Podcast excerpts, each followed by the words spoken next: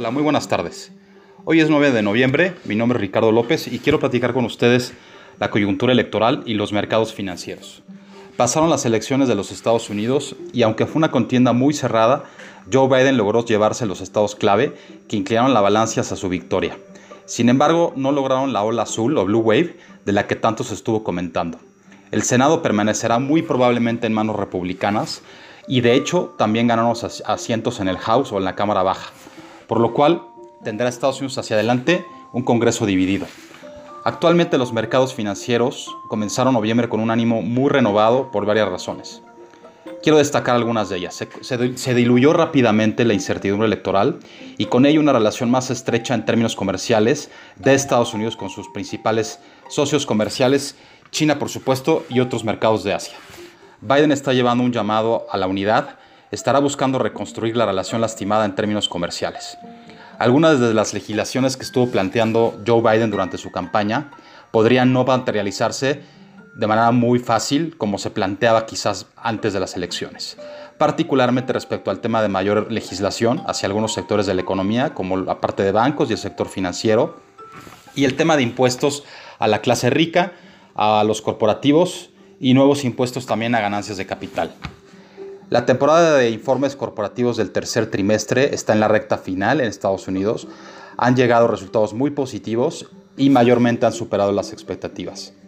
También se conjuga la variable de datos económicos que ha venido llegando en las últimas semanas con buenos resultados, inclusive superando las expectativas. Quiero destacar la cifra del informe laboral de octubre, donde la nómina no agrícola añadió casi 640 mil nuevas plazas de trabajo y con esto la tasa de paro laboral ya se ubica abajo del 7%. Con esta cifra, se ha recuperado aproximadamente el 60% del empleo que se perdió entre marzo y abril pasado, cuando estuvimos en el peor momento de la pandemia y cuando se perdieron 22 millones de empleos en Estados Unidos.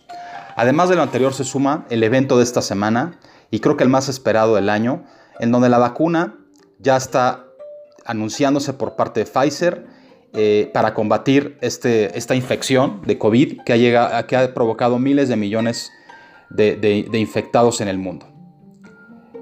Se prevé 90% de efectividad para prevenir la infección y se espera que sea las próximas semanas se tenga la aprobación legal y se, y se, prevé que sean producidas y distribuidas alrededor de 1.300 millones de dosis de cara a finales del 2021. Seguramente en las próximas semanas se sumarán otras farmacéuticas, con lo que la recuperación estimada para el 21 en cuanto a la reactivación de la economía global ahora es mucho más probable. Los datos del consenso más reciente prevé que la cifra del PIB del próximo año registre tasas de producto del 5% respecto a la contracción estimada este año de casi 4,5%.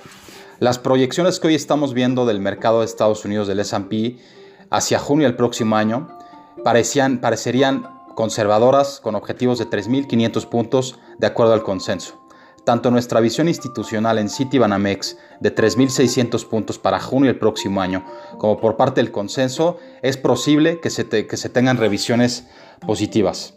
Incluso el intermedio más optimista hoy están viendo niveles de 3.800 puntos para el Standard Poor's, que implicaría en su caso solo 5% de rendimiento hacia adelante. Quiero señalar que en la historia desde 1901, el Standard Poor's ha promediado 12% de rentabilidad, positiva por supuesto, en administraciones demócratas de cara a los siguientes 12 meses. Tácticamente, los sectores que nos gustan bajo la administración de Biden son energía, industrial, el consumo discrecional, mientras que el del lado de las tecnologías muy probablemente estarían mostrando un desempeño dispar. Déjenme pasar ahora a la parte local. Quiero compartirles que nuestra visión en Citibanamex es que la economía nacional eh, todavía enfrenta varios desafíos y riesgos hacia adelante. Pensamos que el PIB se va a contraer 9.8% este año y la tasa de recuperación estimada para el próximo año en 3,5%. El sector externo es actualmente el que ha venido amortiguando para no, para no tener una caída más acelerada en este año. Seguimos sin ver una política anticíclica de la actual administración y la demanda interna creemos que se mantendrá frágil hacia adelante. Creemos que el consumo privado se va a contraer dos dígitos en este año de acuerdo a la visión de nuestro economista. La industria mexicana presenta ya varios trimestres consecutivos en contracción y la confianza del consumo, aunque se ha recuperado, aún, está lejos de los niveles pre-COVID. En materia de política monetaria, creemos que Banjico bajará una vez más su tasa de interés en un cuarto de punto en su próxima reunión del 12 de noviembre. De esta manera, estaría finalizando el fondeo en 4% y pensamos que así se mantendría a lo largo del 2021. La inflación continúa marginalmente por arriba de rangos altos permitidos por la autoridad monetaria.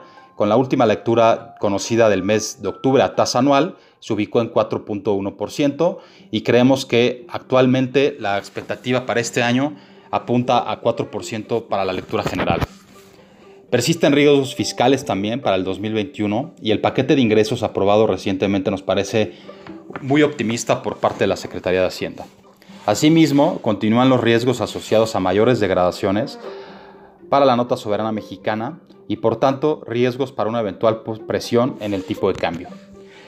Pensamos conveniente a niveles actuales de la paridad, se ubica actualmente sobre niveles de 20.5, sumar exposición en instrumentos indizados en dólares particularmente de cara al primer trimestre del próximo año. Eso es todo por mi parte, continuamos en contacto.